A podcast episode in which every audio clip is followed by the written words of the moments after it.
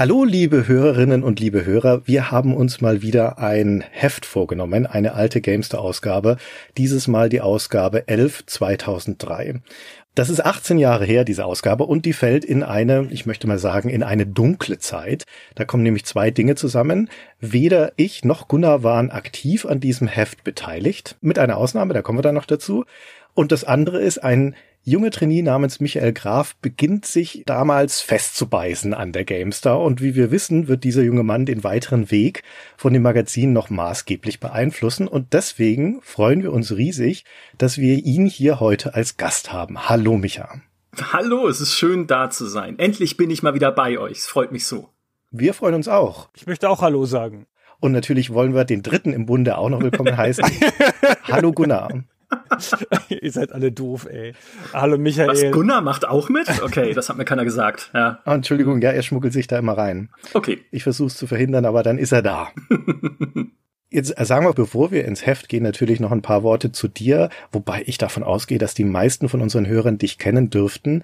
Aber der Vollständigkeit halber, Du bist ein GameStar-Urgestein, hast lange Zeit die Ochsentour in der Redaktion gemacht, bist zum Mitglied der Chefredaktion, warst viele Jahre lang der verantwortliche Leiter für das Plus-Angebot von GameStar auf der Webseite, also der Teil der Webseite, wo das Geld rumkommt.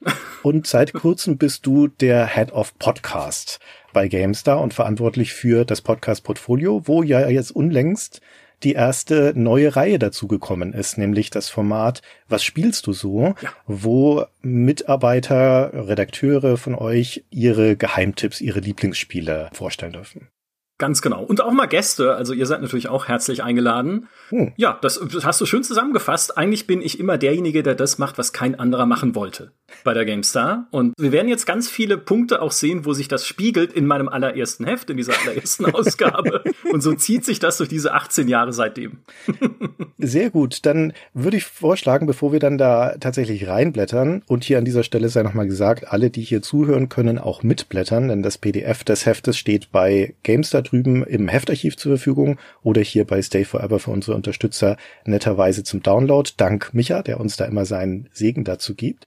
Aber bevor wir da reingehen, würde ich sagen, beschreibt jeder von uns nochmal schnell, wo wir damals waren, wie unsere Situation war. Micha, du sagtest schon, du warst damals neu bei der GameStar. Genau, ich war komplett neu. Ich habe noch ganz kurz den Druckschluss mitbekommen der Vorausgabe der 10 2003, da aber nicht mehr aktiv mitgearbeitet. Und das war das erste Heft, zu dem ich selbst beitragen durfte. Und es wurde gleich ziemlich wild, weil ich war ja völlig unbedarft. Ich kam gewissermaßen aus dem Zivildienst. Ich habe nicht mal studiert oder so, sondern bin ins kältestmögliche Wasser gesprungen, indem ich halt direkt nach der Schule mehr oder weniger zur GameStar gekommen bin und es gab viele Punkte, an denen ich mir dachte, wo bist du da hineingeraten? Mit wem wurdest du damals ins Zimmer gesetzt? Mit niemandem. Oh. Das war toll. Ja, ja, das ist immer gut für die Ausbildung von jungen Leuten, wenn es niemand gibt, der für sie zuständig ist. Aber es gab keinen freien Platz, weil ich war damals ja der Nachfolger von Mick Schnelle, der aber noch gar nicht aufgehört hatte, mhm. sondern wir haben uns noch einen Monat überschnitten. Das war damals, glaube ich, der Plan von Jörg, einfach da einen fließenden Übergang zu haben und nicht so einen harten, dass Mick plötzlich weg ist und irgendjemand, der nichts kann, ist da. Deswegen gab es auch keinen richtigen Arbeitsplatz für mich als Redakteur, sondern ich wurde in ein Zimmer gesetzt, in dem einige Tage im Monat vielleicht mal Anita Thiel saß, unsere damalige Co-Assistentin und Lektorin war sie, glaube ich, auch. Also die meiste Zeit saß ich einfach allein in irgendeinem Büro und niemand hat interessiert, was ich eigentlich groß mache. Das war eigentlich ein ziemlich schlimmer Anfang, muss ich jetzt sagen. Das glaube ich. Danke, dass du das wieder wächst, so diese Erinnerungen. Ja, dafür sind wir doch da hier, ne, um die persönlichen Traumas aufzuarbeiten. ja. War das eine Einstellungsvoraussetzung, dass ein Michael durch einen anderen ersetzt werden musste? Ich gehe davon aus, ja. Ich auch. Gunnar, wo warst denn du damals bei dieser Ausgabe? Ich war bei der GamePro. Ich war ja 2002 als Chefredakteur zu GamePro gegangen und hatte die gegründet. Das ist ja nun hinreichend erzählt. Und in der Ausgabe parallel zu dieser hier, also der 11 2003 von GamePro, haben wir einen kleinen Relaunch gemacht. Ich nehme an, da war ich vorher ausführlich damit beschäftigt, diesen kleinen Relaunch vorzubereiten. Da haben wir richtig so inhaltlich und zusammengesetzt und haben neue Rubriken erfunden, die Tipps aus dem Heft geworfen größtenteils, das Coverdesign angepasst, mehr Meinungskästen und den neuen Genre-Check erfunden. Ich weiß nicht mehr, was das ist, aber das ist sicher was Tolles. Das ist ganz witzig, weil für mich damals, als ich angefangen habe, war diese GamePro eine fremde Welt. Weil ich kam ja aus der GameStar-Leserschaft, auch als PC-Spieler. Und die GamePro, dieses Konsolenmagazin, da wurde ich dann, ich glaube, von Haiku durchgeführt und dann habe ich irgendwie lauter Leute kennengelernt, die mir nichts gesagt haben und Gunnar. Weil Gunnar kannte ich schon von Raumschiff GameStar natürlich, woher sonst, wo ich euch alle kannte damals, weil, ne, woher man sich halt so kennt. Und ich wusste überhaupt nicht, dass Gunnar jetzt bei der GamePro ist. Also ich hatte es überhaupt nicht mal verstanden, dass er nicht mehr GameStar-Redakteur ist, sondern jetzt halt irgendwie Chefredakteur bei diesem Konsolenmagazin mit lauter Leuten, die ich nicht kenne. Es war sehr surreal damals. Sehr gut. Das war ja das Bürogebäude in der Leopoldstraße, wenn ich mich recht erinnere, das L-förmig war. Die Gamester-Redaktion war in der längeren Achse von dem L und in der kürzeren Achse die GamePro-Redaktion. Und ganz hinten in der Ecke war dein Büro, Gunnar, richtig? Hä? Ich, ich begreife nicht, was du gesagt hast. okay, dann habe ich das möglicherweise völlig falsch in Erinnerung. Das war doch in der Leopoldstraße. Da ist ja. doch der ganze Flur, in dem die GameStar war und die GamePro. Das ist einfach ein Gang um ein Quadrat rum und im Inneren des Quadrates ist der Innenhof. Und der Innenhof. Nein. Doch. Nee, das Quadratische, das du meinst, das war dann später in der Parkstadt Schwabing. Aber in der Leopoldstraße war es ein großes L. Ah, in der Leopoldstraße. Ach so, ah, das stimmt. Ah, nee, das kann sein. Aber ich kann mich überhaupt nicht mehr erinnern. Haben wir überhaupt ein Büro gehabt? Waren wir da nicht schon in der Parkstadt? Nein, nein, darf ich Salomone schlichten? Chris hat recht mit allem. Ja. Es, es, es, war ein L-förmiges Gebäude ja. und am Knick des Ls, also am Knickpunkt sozusagen, da gibt's bestimmt auch einen wissenschaftlichen Begriff dafür, aber da, wo das L halt knickt, da hing doch dieses große Gemälde von einer Hochzeit mit Star Wars-Figuren.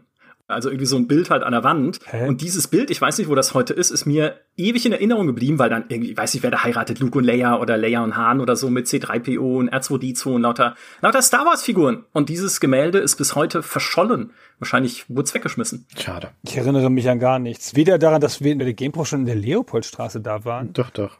Ich erinnere mich ja noch, als ich dann ein Jahr später noch in diesem Büro bei dir aufgelaufen bin, wo du dann zum Chefredakteur von der GameStar wurdest und mich dann angeheuert hast als leitender Redakteur. Das haben wir in deinem Chefredakteursbüro da hinten besprochen. Das war das ehemalige Chefredakteursbüro von Jörg. Als wir noch in dem GamePro-Trakt waren bei der GameStar. Das war dann aber vor deiner Zeit, Micha. Ja. Wann sind wir denn in die Leopoldstraße gezogen? Entschuldigung, dass ich das jetzt nochmal frage. Weiß ich nicht mehr. Aha. Dachte, das wäre alles ganz früh. Das muss dann ja aber so um 2000 rum gewesen sein, glaube ich. Die GameStar war zwei oder drei Jahre in dem ursprünglichen Gebäude da am englischen Garten. Aber das ist doch die Leopoldstraße. Nein. Wir waren doch nicht in drei Gebäuden. Oh Gunnar, selbstverständlich waren wir in drei Gebäuden. Wir waren in drei Gebäuden? Wow, okay. Das ist jetzt hier eine Art Vergangenheitsbewältigung. Damit hatte ich nicht gerechnet. Ich habe alles vergessen. Äh, weißt du, was der Hammer ist? Jetzt ist GameStar wieder in einem neuen Gebäude. Ja, jetzt gibt es ja GameStar nicht mehr. Das wurde ja 2011 aufgelöst. Jetzt, genau, jetzt zählt es ja nicht. Danach ist nichts mehr passiert, woran ich mich erinnern müsste.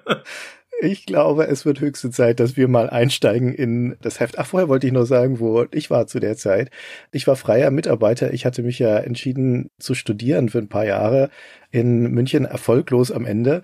Und zu dem Zeitpunkt, wo dieses Heft hier rauskam, war ich offiziell noch freier Mitarbeiter, bin auch als solcher im Impressum gelistet, hatte mich aber schon entschieden, zur GameStar zurückzukehren, hatte den Vertrag schon unterschrieben, dort die Leitung der Sonderhefte zu übernehmen. Ab der nächsten Ausgabe der 12 2003 stehe ich dann auch als Leiter der Sonderhefte im Impressum. Ich habe aber zu dieser spezifischen Ausgabe hier nur einen einzigen Artikel beigetragen. Da freue ich mich schon sehr drauf, ja. mich ja dann darüber zu sprechen. Ich habe nämlich da null Erinnerung dran. Du musst mein ganzes Gedächtnis auffrischen. Ich weiß noch alles. Das alles. Jedes Detail. Das hat sich eingebrannt, dieses Erlebnis. Sehr schön, da hoffe ich drauf. Okay, aber wir gucken uns mal das Cover der Ausgabe an und unser Vorgehen wird dann, wie die letzten Male auch sein, dass wir das Heft nicht Seite für Seite durchblättern, sondern wir springen zu den Highlight-Artikeln, die uns interessieren, zu denen wir was zu sagen haben. Aber vorher müssen wir natürlich umreißen, was da eigentlich drauf ist auf dieser Ausgabe, weil das sind ja dann auch, sollte man annehmen, die relevanten Themen. Und ich war einigermaßen überrascht zu sehen, dass das ein Halo-Cover ist und zwar nicht eine Preview, sondern der Test zu Halo als Titelstory. Ist das nicht sehr verzweifelt, dieses Thema zu nehmen auf dem PC-Spielemagazin? Hm, naja, warum? Ist ein Test und exklusiv. Und was hättest du sonst nehmen wollen? Empires? Ja, natürlich, was hättest du sonst nehmen sollen? Ich meine, du siehst ja schon an den restlichen Themen auf dem Cover, dass es offensichtlich kein Monat war, wo die GameStar aus dem Vollen schöpfen konnte. Diese Half-Life 2 Story, die da mit drauf ist, ein Preview, über die wird noch zu reden sein, weil die ist eher konstruiert, sagen wir mal. Dann ein Hardware-Thema auf dem dritten Platz haben wir auch nicht ohne Not genommen. Und Empires als Exklusivtest noch verschämt unten in der Ecke.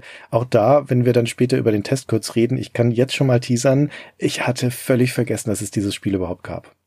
Diese Jahre, in denen ich nicht in der Redaktion war, sondern studiert habe, sind so ein weißer Flecken auf meiner Spielelandkarte. Da habe ich echt viele Dinge nicht mitbekommen.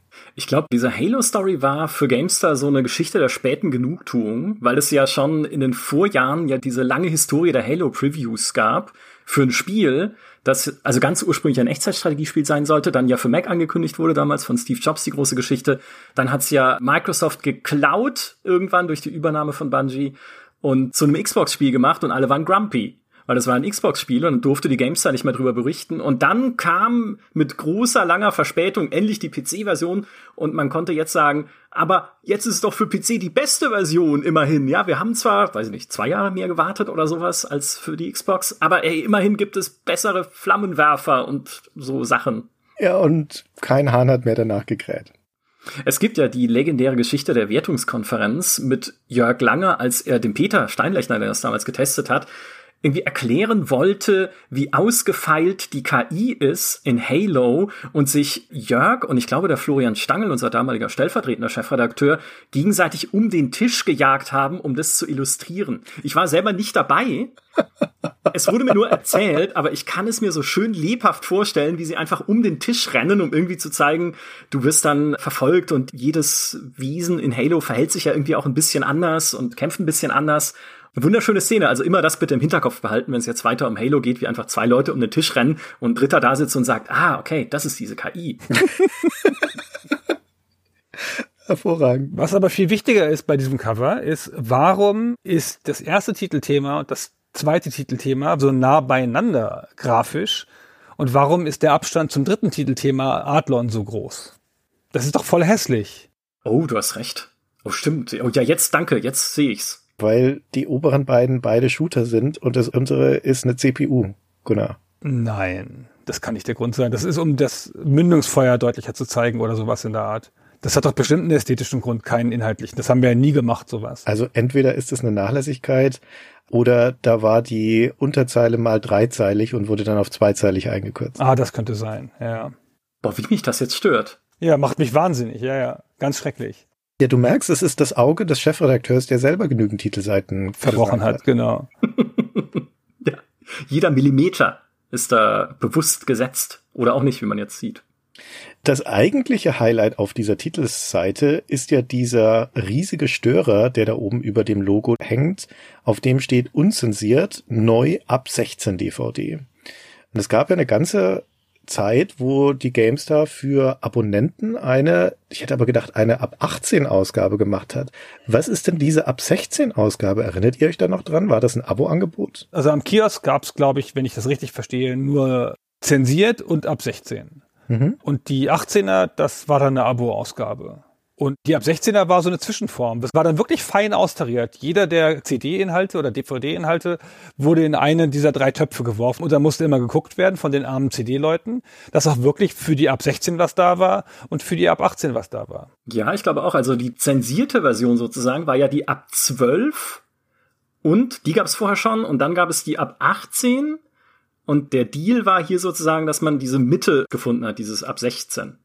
Und es ist eine DVD-Ausgabe zu einer Zeit, wo die Gamester aber auch noch CD-Ausgaben hatte, oder? Da bin ich mir jetzt nicht hundertprozentig sicher, aber dieses Cover, das wir hier vor uns haben, das hat ja auch diese Silber-Optik.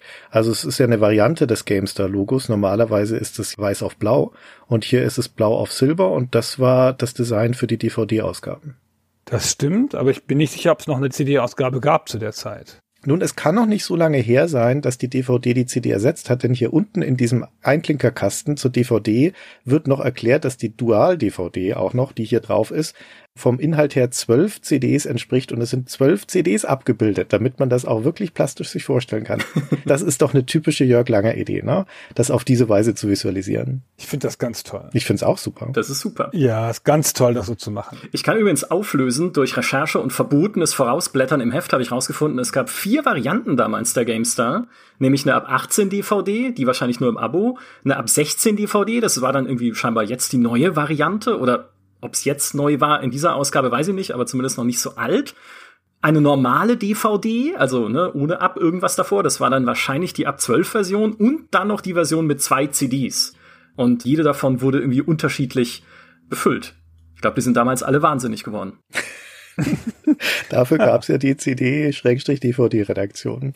Hier unten auf der abgebildeten DVD beziehungsweise auf dem Kasten ist ja auch zu sehen, dass das ein USK-Siegel hat, weil alle diese DVDs zu USK gehen mussten und abgenommen wurden und dann ein extra Siegel bekommen haben. Ja, ist bis heute so. Also nicht mehr ganz so aufwendig mit einer Live-Prüfung, aber ja, das Prüfsiegel haben die Hefte bis heute. Die Gamestar hat immer noch DVDs? Ja, hat sie. Ja, ja, das gibt's noch.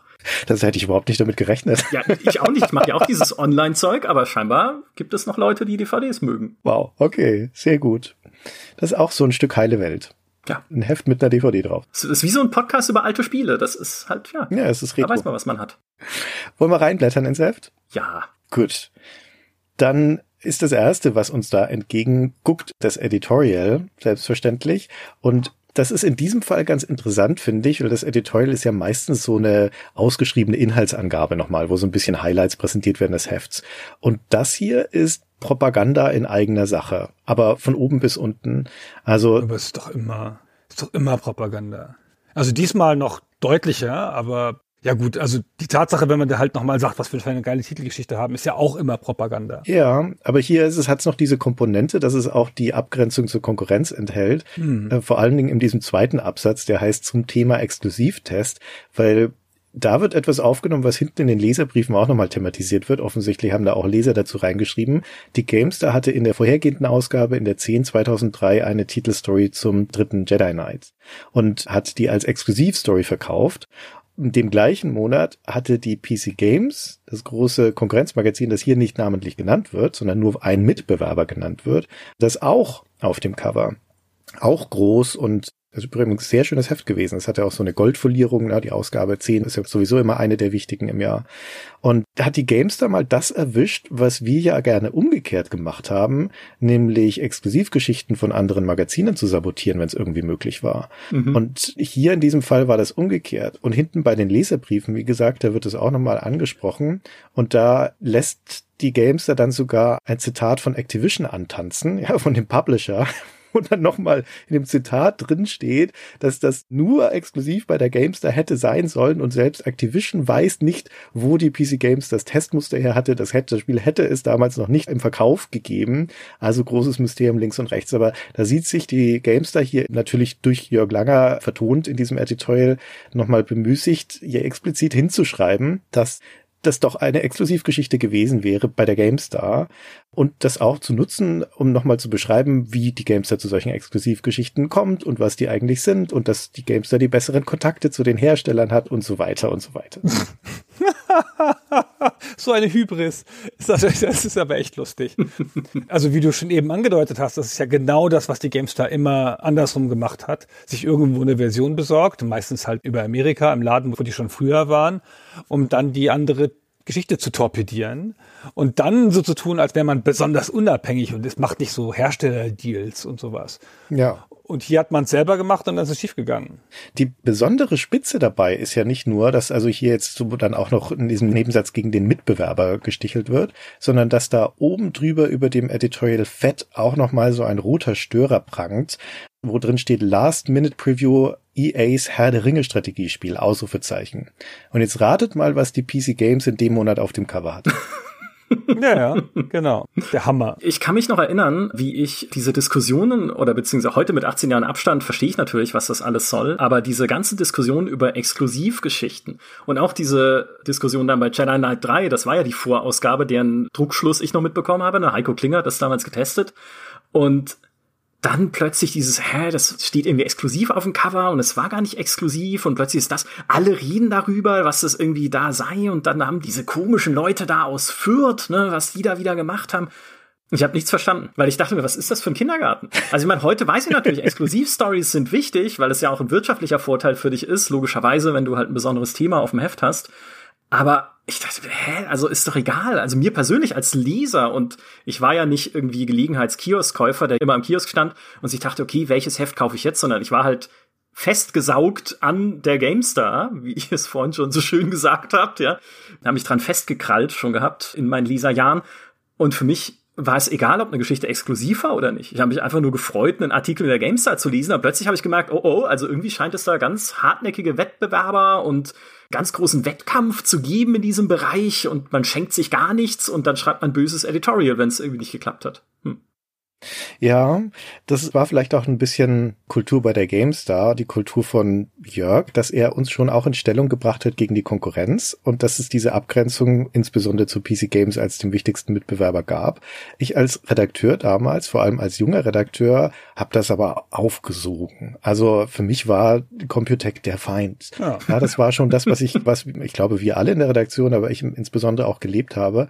Und in dieser Ära also das war dann noch die Anfangsjahre von der GameStar, wo ich dann auch mit dazugekommen bin. Da hatte Jörg auch, weiß nicht, ob ihm das vom Verlag vorgegeben wurde oder nicht, aber er hatte auch eine Mission ausgegeben für die GameStar.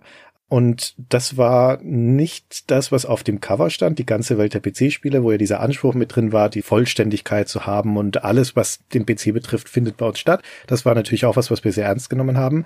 Aber das interne Motto war 20 Prozent besser als die Konkurrenz. Und diese messbare Zahl, das bezog sich insbesondere auf die Verkaufszahlen. Also wir haben jeden Monat immer geguckt, was verkaufen wir gegenüber der Konkurrenz. Und wenn wir 20 Prozent besser waren, dann hatten wir diese Mission erfüllt. Und ich fand das ganz, ganz großartig, weil das war messbar, das war greifbar. Du konntest Monat für Monat diesen Datenpunkt heranziehen und konntest gucken, habe ich gute Arbeit geleistet, also mittelbar durch meinen Beitrag an dem Heft im Vergleich zur Konkurrenz. Aber 20 Prozent ist doch so ein Quatschding. Naja, das ist halt eine Metrik, die du in Bezug auf die Verkaufszahlen natürlich sehr gut darstellen kannst. Genau, ja, und auf die Seitenzahlen und sowas. Aber das ist ja so eine komplexe Welt. Die Verkaufszahlen hängen von allen möglichen Sachen ab. Und es ist ja nicht nur die Redaktion beteiligt an solchen Sachen. Und ich weiß nicht, ich finde das ah, mühsam. Ja, selbstverständlich. Ne? Das ist natürlich extrem verkürzt. Aber immerhin, ja, immerhin Stellung, hast du schon recht. Und ich finde aber, dass die Tatsache, dass die Computex der Feind waren, ich glaube, das haben die schon auch so gesehen. Ich glaube auch. Als ich das erste Mal auf dem Event war, hat mich der Stangel so angemacht. Weißt du, ich, junger Redakteur, so wie Michael Graf dann später, kannte nichts, wusste nichts, erste Mal überhaupt dabei bei den großen Jungs. Und dann pault er mich da an, weil ich bei der GameStar bin und was wir denn wieder für einen Scheiß gemacht hätten, letzte Ausgabe. was? Ja. Okay, bizarre, bizarre. Also ich habe das schon anders erlebt dann, auch als ich zum ersten Mal Leute getroffen habe von der PC Games, waren halt, also ich habe mit denen geredet, ich habe mich mit ihnen gut verstanden, war natürlich jetzt dann auch nicht irgendwie Chefredakteure oder sowas. Mit Petra Fröhlich habe ich erst Jahre später überhaupt mal ein Wort gewechselt dann irgendwann. Aber für mich war das dann immer schon, auch wenn man irgendwo war, um sich Spiele anzuschauen, eher so ein bisschen was Kollegiales. Man war happy, sich kennenzulernen, bis ich dann irgendwann die Geschichte hörte, dass wiederum Redakteuren der PC Games eine gewisse Zeit lang, also zu dem Zeitpunkt schon nicht mehr, aber vorher, verboten gewesen war, mit GameStar-Leuten zu sprechen, damit man halt keine Exklusivgeschichten verrät und keine Themen und so, weil dann wiederum die andere Seite Angst hatte, dass es dann gegen sie verwendet wird und dann ist wieder ein Button im Editorial und also mhm. ganz viel Paranoia scheinbar damals in dieser Branche. Es scheint so. Trotzdem waren das gute Zeiten irgendwie. Ne? Man wusste, wo man stand. Das ist ja, das war wie im Kalten Krieg. Du wusstest, du warst auf der richtigen Seite und die anderen sind der Feind.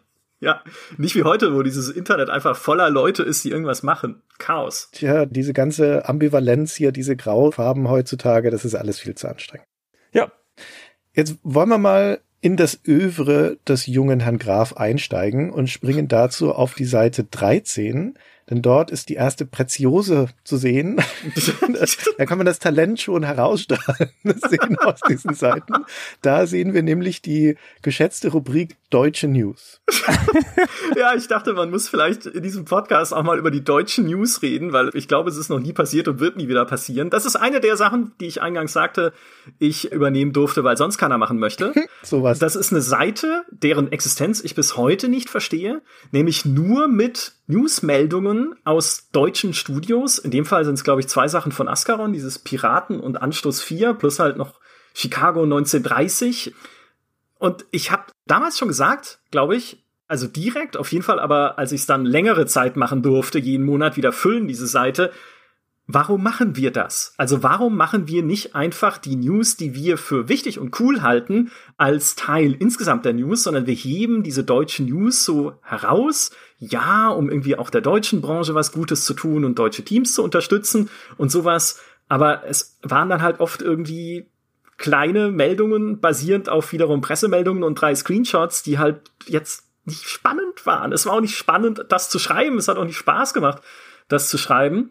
Und was in der Ausgabe noch erschwerend dazu kommt, ist ja, dass ich da zum ersten Mal eine der Fallstricke des Heftdruckens erleben durfte, nämlich die Zweidrittelseitigkeit, weil ja diese Seite begrenzt wird noch von der drittelseitigen Anzeige auf der rechten Seite dann konnte man diese Seite nicht mal vernünftig komplett füllen, weil eigentlich hätte darauf noch ein kleines Entwicklerporträt gehört, wo man ein Studio vorstellt aus Deutschland. Das habe ich dann die Folgemonate gemacht mit denen. Und das fand ich schön. Das war auch dann, indem ich mit denen telefoniert habe, ein bisschen mir erzählt haben, wo die herkommen, wie sie ihr Studio gegründet haben und so, was sie vorher gemacht haben, was ihnen so Spaß macht am Spiel entwickeln. Und das war toll. Das war halt so nah dran an den Leuten und nicht nur irgendwie halt, ja, schreib mal hier den Factsheet ab von Piraten damit wir eine deutsche News haben. Das mag ich bis heute nicht in Heften. Das ist halt eine dieser Rubriken, bei denen man wirklich das Gefühl hat, die wird gefüllt, damit sie gefüllt ist. Und ja, wer macht's halt dann? der Trainee, weil der wehrt sich nicht. Hm, ja, mei. Besser als die Budgetseite. Ha, wer hat die gemacht dann? Äh, schauen wir da mal nach. Das war Petra noch in diesem Heft. Stimmt, noch nicht ich, ja. Gott sei Dank. Ja, genau. Ich weiß nicht, ob du dich noch dran erinnerst, Micha, aber jedes einzelne von den drei Spielen, das du hier vorgestellt hast, durftest du in den nächsten beiden Ausgaben dann auch testen. Echt? Ja. Ich habe Piraten getestet? Du hast Piraten Ich hasse getestet. Piraten. Du hast Was? Anstoß 4 Edition 0304 Ja, das wusste ich getestet noch, und ja. du hast Chicago 1930 getestet. Ehrlich? Ja. Chicago 1930. Hat ja bleibenden Eindruck hinterlassen. Das war super. Äh, 46. Also mindestens. Ich weiß gar nichts mehr. 71 Punkte hast du gegeben für Chicago. Oh, ja, klingt gut, klingt gut, ja, vernünftig. Dass das überhaupt erschienen ist. Da hatte ich ja null Erinnerung dran, ehrlich gesagt. Ich auch nicht. Ja, habe ich komplett vergessen. Naja, Ja, gut, dass es die deutschen News gibt, die dich wieder dran erinnern. naja. Gut, dass sich damals jemand hingesetzt hat und knallhart recherchiert, was denn jetzt uns als nächstes aus deutschen Spielestudios erwartet. Ich habe noch eine Frage an dich, Micha, und zwar Mhm. zu deinem Autorenkürzel. Denn normalerweise war die Konvention bei der Gamestar ja, dass die Abkürzung Vorname, Nachname hergenommen wird. Also CS, Christian Schmidt. Mhm. Und Gunnar zum Beispiel hat das schon durchbrochen, Mick hat das schon durchbrochen. Und eigentlich wäre dein Kürzel ja MG, aber dieses Kürzel gab es schon in der Gamestar Vergangenheit, weil der Mikkel Galuschka MG hatte. Richtig. Dürftest du dir das aussuchen, dieses GR, das du da hattest? Oder weißt du noch, wie das dazu kam? Ja, das habe ich mir ausgesucht, weil ich, warte, war das damals schon? In Spielen auch immer den Nickname Gräulich benutze, Mhm. bis heute. Und der fängt ja auch so an. Und dann dachte ich mir, haha, ist ja lustig, wenn das dieselben Buchstaben sind, mit denen auch mein Nachname anfängt. Aber ja, ich durfte es mir aussuchen. Und es wird bis heute falsch gemacht. Also es gibt ja heute noch die, ich weiß gar nicht, ob wir die Kürzel noch benutzen, aber zumindest in internen Tabellen werden diese Kürzel noch benutzt. Und selbst da schleicht sich, hallo Kollege Klinge, immer wieder ein MG ein, wenn ich gedacht bin und ich sage, falsch, falsch, seit 18 Jahren falsch. GR ist das richtige Kürzel. Heiko, merkt ihr das endlich mal? Unglaublich. Da muss ich an der Stelle gestehen, dass es mir aber auch so ging, als ich mir Notizen gemacht habe zu dieser Ausgabe, habe ich auch dich erst mit MG abgekürzt und dann Verrat. festgestellt, ja, es tut mir leid, es ist nicht eingängig, du wirst es wechseln müssen. Ich bin nur von Unwissen umgeben. Ja, jetzt ist mein Kinski-Moment und ich gehe raus aus diesem Podcast. Ihr könnt mich ja alle mal. Aber MG ist immer Michael Galuschka. Ich weiß nicht, wie du darauf kommen kannst. Das ist für mich festgebrannt. Ja, aber Mikkel heißt ja seit Ewigkeiten gar nicht mehr Galuschka. Das Das, heißt, das ist wieder offiziell frei geworden in dem Moment, wo er seinen Nachnamen gewechselt hat. Ja, aber also das ist aus meinem ersten Jahr GameStar. Und alles, was ich da erlebt habe, ist ewig eingebrannt in flammenden Lettern. Ich zucke heute noch zusammen, wenn jemand mich anruft, der die 649 als, als letzte, drei, letzte drei Zahlen hat, weil das ist für immer die Nummer von Jörg Langer, die interne Durchwahl. Das stimmt. Das ist mir auch eingebrannt. Ja, du hattest 665, das weiß ich alles wie heute noch. Und ich weiß ja nicht mehr viel aus der Zeit, ja, aber diese ganzen Sachen weiß ich noch super. Wow. Wo wir bei den lustigen Durchwahlen sind, ich hatte ja damals schon, weil ich in diesem Assistenzzimmer halt saß, das die meiste Zeit nicht besetzt war, die 661 als Durchwahl. Und das war immer die erste Nummer, die Leute angerufen haben, wenn sie bei der normalen Assistenz- und Empfangsnummer 660 nicht durchgekommen sind. Oh, Deswegen hatte ich ständig irgendwelche Leute, also nicht ständig, aber doch schon in der Woche ein, zweimal, ne, Leute am Telefon, die irgendwas wissen wollten, dass ihr Heft nicht angekommen ist oder die CD war zerkratzt oder die Folie war aufgerissen bei der Abolieferung. Und ich war der Trainee. Ja, und ich saß da und gesagt, ja, ich weiß nicht, mal vielleicht irgendwo anrufen oder also, ah, nee, haben sie ja gerade. Ich, ich, ich, konnte ja einfach nicht helfen, aber das war dann immer die erste Anlaufstelle. Wenn du die 660 wählst und es geht keiner ran, dann wähle die 661. Es ist eigentlich clever, auf die Idee zu kommen. Das stimmt. Deswegen haben wir da einen Mick hingesetzt, weil der konnte das ab. Ja. Aber dann war der halt weg, dann war es halt gut. Ja. Tut mir leid. Ja. es hat mich geformt damals. Viel gelernt in der Zeit. Dann lasst uns doch mal in den Preview-Teil dieser Ausgabe reinspringen und zum ersten von den Titelthemen, nämlich einer Preview zu Half-Life 2. Und Preview hm, ist es definitiv, aber es ist ja hier ein Spezialfall. Etwas, wo ich mich gar nicht daran erinnert habe, dass die Games da auch so spezifische Previews mal gemacht hat. Hier geht es um die Engine, also um die Source Engine, wie sie in Half-Life 2 eingesetzt wird. Und auf drei Seiten beschreibt Petra also in erster Linie technische Aspekte von Half-Life 2 der Source Engine.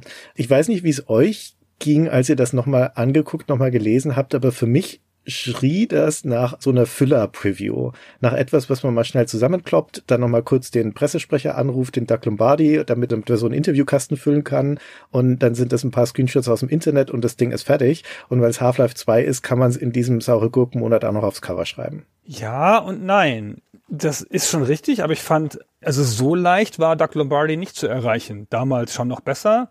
Aber dass wir da einen richtigen, so ein Mini-Interview drin haben mit Lombardi, hat mich jetzt an der Stelle überrascht. Ich habe das angefangen zu lesen, genau wie du dachte, was ist denn das? Da hat irgendjemand Infos zusammengekloppt. Aber wo kommen denn diese Infos her? Ist das aus einer Präsentation von Valve oder so? Das ist ja erstaunlich spezifisch. So spezifisch sind wir ja nie geworden. Das haben wir uns noch nicht ausgedacht. Also ich glaube nicht, dass das so eine Geschichte war, die sich GameStar ausgedacht hat und dann ganz spezifisch darauf recherchiert hat, sondern da war irgendwo Wissen in der Welt, irgendwo anders, das man halt aufgenommen hat.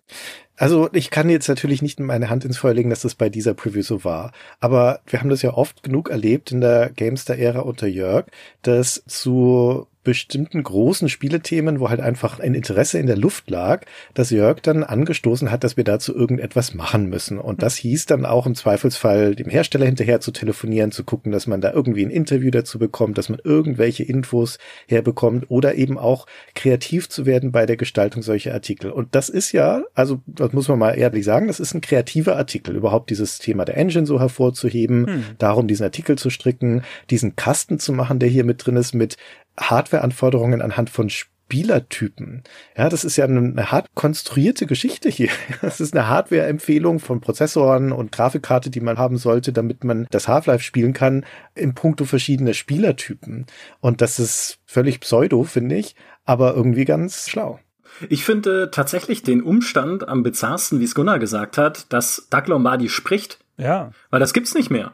Also jetzt an Doug Lombardi zu schreiben oder an Valve ist absolut aussichtslos. Es sei denn, Doug Lombardi will was von dir und schickt dann irgendwann eine Mail, vor ein paar Jahren war das so, in der er einfach ohne Vorwarnung einlädt, hey, wollt ihr nach Seattle fliegen, um Artifact anzuschauen, dieses Kartenspiel, was Valve gemacht hat. Einfach aus heiterem Himmel, ohne dass man irgendwie die sieben Jahre vorher jemals Kontakt gehabt hätte, weil er antwortet ja nicht auf E-Mails. Aber dann, wenn er irgendwie einlädt, dann ja. Also Wahnsinn, weiß keine Ahnung, wie das damals zustande kam. Vielleicht war, ja gut, Valve war damals noch erreichbarer und ansprechbarer, nehme ich an. Aber interessant. Kann es sein, dass der Kern des Artikels dieser Half-Life-Benchmark ist? Den AT veröffentlicht hat. Hm. Und dass da Szenen drin waren, ah. zum Beispiel die jetzt hier per Screenshot gemacht worden sind und dass da dann Infos dazu kamen zu dem Pixel Shader 2.0 Effekten und den ganzen Sachen und überhaupt die Pixel Shader Sachen auf den Oberflächen und dass das dann der Auslöser des Artikels war? Gut möglich. Mhm. Vermutlich nicht allein, weil wir haben hier ja auch einen Screenshot von diesem Half-Life Face Poser, also von so einem Editor-Tool. Das hat sicher nichts mit einem Benchmark zu tun. Ja. Aber ja, das ist ein guter Gedanke. Das könnte schon sein. Also irgend sowas wird es gewesen sein. Das ist ja die Ära vor dem großen Boom von Steam. Das kommt ja erst auch mit dem Release von Half-Life 2 und hier existiert Steam schon, man kann ja schon Counter-Strike drüber spielen und so, aber so richtig weiß Valve zu dem Zeitpunkt glaube ich noch nicht, wie sie es nutzen wollen, weil hier wird noch davon geschrieben, dass es eine Option geben wird, dann wenn Half-Life rauskommt, dass du das abonnieren kannst über Steam. Und wenn du ein Steam-Abo abschließt, dass du dann auch weitere Titel wie Team Fortress 2 später umsonst spielen kannst. Das wollen wir hier an der Stelle mal festhalten, kam so nicht. Wer weiß, ob es noch kommt.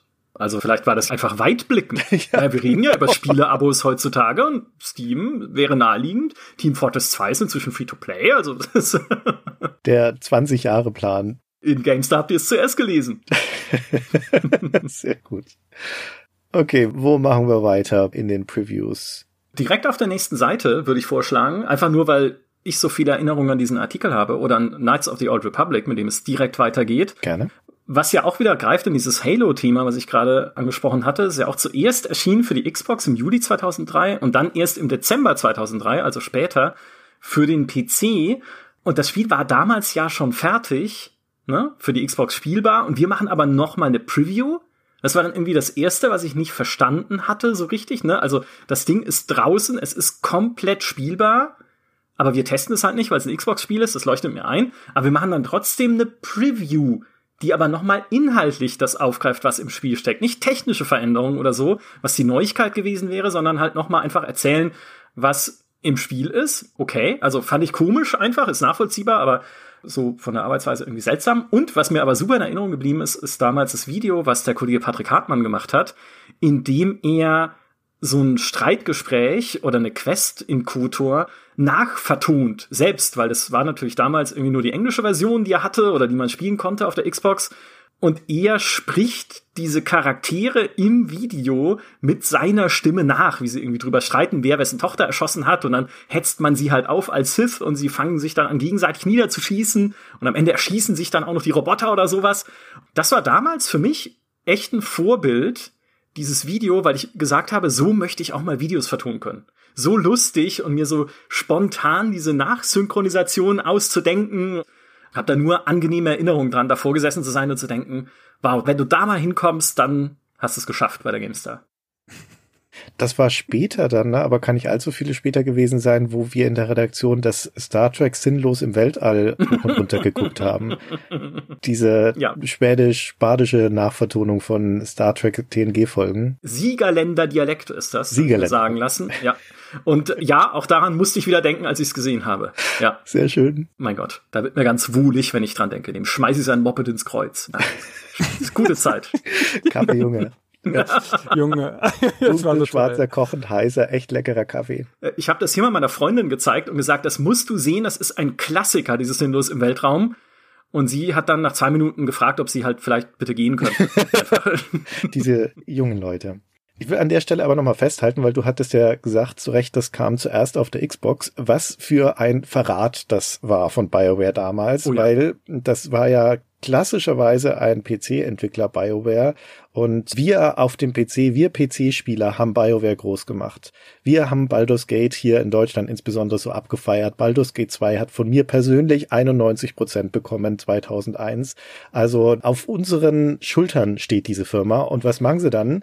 Gehen direkt mit Microsoft ins Bett, um das exklusiv erstmal auf der Xbox rauszubringen, ein paar Monate bevor sie auf den PC kommt. Also es ist ein Verrat von epischen Proportionen. Ja, wie bei Bungie. Wie bei Bungie. Wie bei Bungie, genau. Das ist das Heft der Verräter. Aber mir hat das einen angenehmen Moment verschafft, weil ich habe ja bei der GamePro nicht so viel getestet, weil auch in manchen Genres hatte ich nicht so viel Expertise. Ja, Jump'n'Runs berühmterweise und so bin ich immer vom Dach gefallen.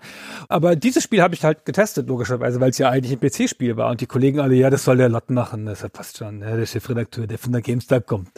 Ja, und dann habe ich da schön das Spiel getestet, dachte, na ja, das sieht ja ein bisschen doof aus. Und hinterher so, boah, sieht das ja ganz schön toll. Und dann hat es eine verdiente, ich glaube, 93 bekommen oder so. 93, ja, die beste Rollenspielwertung, die die Gamester damals gegeben hatte, ja. Ja. Die höchste. Übrigens hier für Insider, für Patreon-Unterstützer und für Steady-Unterstützer. Der erste Screenshot zeigt eine Szene aus der Stadt Anchorhead. Das ist offenkundig ein bekannter Städtename. Ich weiß noch, wie ich da, ich, ich weiß noch, wie ich Knights of the Old Republic dann kaufen wollte, als die PC-Version da war, in einem Münchner Spieleladen, den man mir in der Gamestar-Redaktion angepriesen hat, als das sind Freunde des Hauses. Die kennen uns. Und da kriegst du auch Rabatt, wenn du sagst, du kommst von der Gamestar. Und ich bin dann, da, ich bin dann da hingegangen und habe gesagt, ja, ich würde halt gern KOTOR kaufen, den US-Import, also das Original für den PC. Und die so, ja klar, haben wir da, macht dann so und so viel. Und ich so, ja, aber ich komme übrigens von der Gamestar. Und die so, hä? Die kannten mich halt einfach nicht. aber sie waren sehr nett und haben mir dann trotzdem einen kleinen Rabatt gegeben, Na. dass ich es dann ein bisschen günstiger kaufen Oh, konnte. die hast du dir erbettelt? Ich war Trainee, Gunnar. Ich hatte nichts. Ich habe bei einer alten Frau in einem kleinen, stinkenden Zimmer gewohnt. Da musste ich gucken, ne? Muss ich jeden Rubel zweimal umdrehen. Aber das fand ich sehr nett. Und wahrscheinlich haben sie es vorher halt extra teurer gemacht, um mir dann halt sagen zu können, okay, jetzt kriegst du halt 10% Rabatt oder sowas. Das war so ein unausgesprochener Rabatt. Da ist man halt hingegangen und dann wurde die Rechnung magisch kleiner, als auf der Packung steht. Das habe ich nie anders erlebt. Ich verstehe nicht, was du da für ein Problem hast. Ich muss mich halt erst bekannt machen da. Natürlich habe ich immer ein T-Shirt mit meinem Foto draufgetragen, GameStar-Logo. Ich habe da auch gerne eingekauft für PC Fun und ich habe mich nie kein einziges Mal getraut zu sagen, dass ich von der Gamester bin. Echt? Nee, tatsächlich nicht. Das war mir immer zu peinlich. Oder ich war zu feige. Aber dafür erinnere ich mich noch gut, dass ich da eines Tages, da hatten sie auf dem Boden am Fenster hatten sie so, ja nicht Ausschussware, aber so die günstigeren Sachen stehen, die sie nicht mehr ins Regal einsortiert haben. Und da stand da eine CD-Version von Elder Scrolls Arena, das zu dem damaligen Zeitpunkt schon Jahre alt war. Also schon irgendwie so ein altes Ding, das sie halt noch loswerden wollten. Und dann habe ich das gekauft, hab's aber nie gespielt. Deswegen habe ich es noch original verpackt, wenn ich es richtig im Kopf habe. Und das Ding ist heute hunderte von Euro wert. Wow. Ja. Ja, jetzt kannst du sagen, hier hättet ihr mir damals einen Rabatt gegeben. Dann wäre mein Schnitt noch besser gewesen, ja. Richtig. Das ärgert ja. mich jetzt sehr. Das ist noch mehr wert jetzt, ja. genau. okay. Im restlichen Preview-Teil ist zumindest aus meiner Perspektive nichts Besprechenswertes drin, es sei denn, ihr seht das anders. Nee, aber ich möchte doch ganz kurz noch die Introzeile zu dem Max Payne-Artikel vorlesen. In diesem außergewöhnlichen Shooter sind die Gefühle der Hauptfigur so tief wie die Einschusslöcher seiner Pistole. Das ist Poesie. Ja. Erstmal müsste es ja ihrer Pistole heißen, ne? Die Gefühle der Hauptfigur so tief wie die Einschusslöcher ihrer Pistole. Aber das ist halt natürlich ganz nett, dass der Georg Faltin da versucht hat, so die Prosa von Max Payne nachzuahmen. Hat mir ganz gut gefallen eben beim Durchgucken. Mit Betonung auf versucht hat. Ja, leider nur versucht. er musste ja auch an die Uni gehen hinterher und konnte sich nicht mehr im Games-Journalismus behaupten, Georg, ne? Okay, weiter. Ja, dann beginnt auf der Seite 50 der Report-Teil. Ich habe das am Anfang, als ich das Heft durchgeblättert habe, überhaupt nicht gesehen, dass hier in der Paginierung oben Report steht, weil das, was hier auf zwei Seiten dann steht, ist ein sogenanntes Mod-Update. Und ich dachte, ha, ist das wieder eine von diesen unzähligen Rubriken, die die Gamestar mal ein paar Ausgaben lang hatte, um sie dann wieder einzustellen? Aber nein, es ist eigentlich eine zweiseitige Promotion von dem Sonderheft Mods und Levels, was schon im Editorial zu sehen war. Und um das gebührend dann auch hier reinzubringen, ohne eine Anzeige dazu gestalten zu müssen, gibt's einfach eine Doppelseite mit Infos zu damals aktuellen Mods. Okay. Ja, stimmt. Ganz schön durchsichtig, finde ich. Ja. Ja, also Report ist da schon ein sehr großes Wort dafür. Und zumindest beim Überfliegen ist da auch keine einzige Mod vorgestellt, die heutzutage so im Nachhinein irgendwelche Relevanz gehabt hätte. Vielleicht mit der Ausnahme von dem Desert Combat, Ja.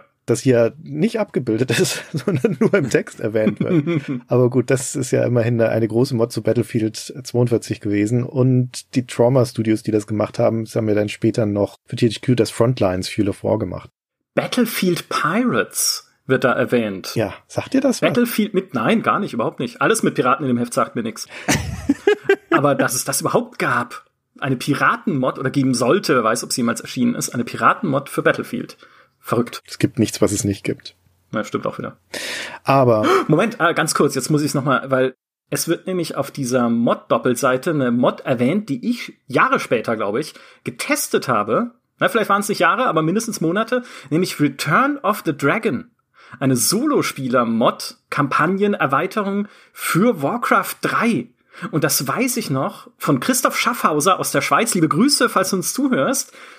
Ich weiß noch, wie ich dieser Mod nachgerannt bin, dass sie endlich fertig wird und wie sie sofort kriegen für die GameStar und ich sie sofort spielen kann, um diese Drachenkampagne zu erleben, weil ich damals halt ein riesiger Warcraft 3 Fan war oder bis heute bin. Return of the Dragon, das ist mir jetzt sofort wieder ins Auge gestochen. Ah, wieder angenehme Erinnerung. Also so schlimm war es dann doch nicht damals alles. Mir hat das überhaupt nichts gesagt, das Return of the Dragon, deswegen habe ich es kurz gegoogelt, zusammen mit Warcraft als Keyword und unter den ersten Treffern ist nichts zu finden, was auf diese Mod weisen würde. Also die Geschichte war nicht gnädig zu ihr, würde ich sagen. Ja, aber wir hatten sie auf der Gamestar CD dann später und sie ist hier falsch geschrieben, auch noch im Kasten, da steht nämlich Return of the Dragons. Oh, wer macht denn das? Direkt neben Battlefield Pirates steht das. Der Klingel war das. Ja, die großen Hits ihrer Zeit. Eine Seite weiter dann auf der 52 ist eine der interessantesten Artikel des ganzen Heftes, würde ich sagen. Oh ja. Das Success Ultimatum. Und das ist was, ich sagte ja vorhin schon, ich war da noch freier Autor und deswegen jetzt nicht in der Redaktion drin und habe das nicht live erlebt. Ich frage jetzt mal dich, Micha, und dich, Gunnar, ob ihr da vielleicht näher dran wart und mitbekommen habt, ob dieser Rechtsstreit, dieses Ultimatum, das hier beschrieben wird von der Firma Success an GameStar im Streit über das Spiel Night Shift, irgendwie spürbar war. Ist da die ganze Redaktion wie ein Ameisenhaufen rumgelaufen war. Der Chefredakteur übernächtigt und hat sich die Haare büschelweise ausgerissen. Was war da los? Nee, aber Krise war, das weiß ich. Ich glaube, also ey, das kann ich mich jetzt echt komplett um Kopf und Kragen reden, aber ich glaube, ich bin irgendwie gerufen worden aus meinem GamePro-Refugium äh, mit ins Büro der Verlagsleitung und entweder war ich Zeuge eines Telefonats mit dem Chef von Success, aber das kann nämlich auch täuschen, oder ich war zumindest Zeuge eines Verhörs von Mick Schnelle, der da gefragt wurde, was ist denn da dran an den Vorwürfen? Also das klingt jetzt fies, so war es natürlich nicht.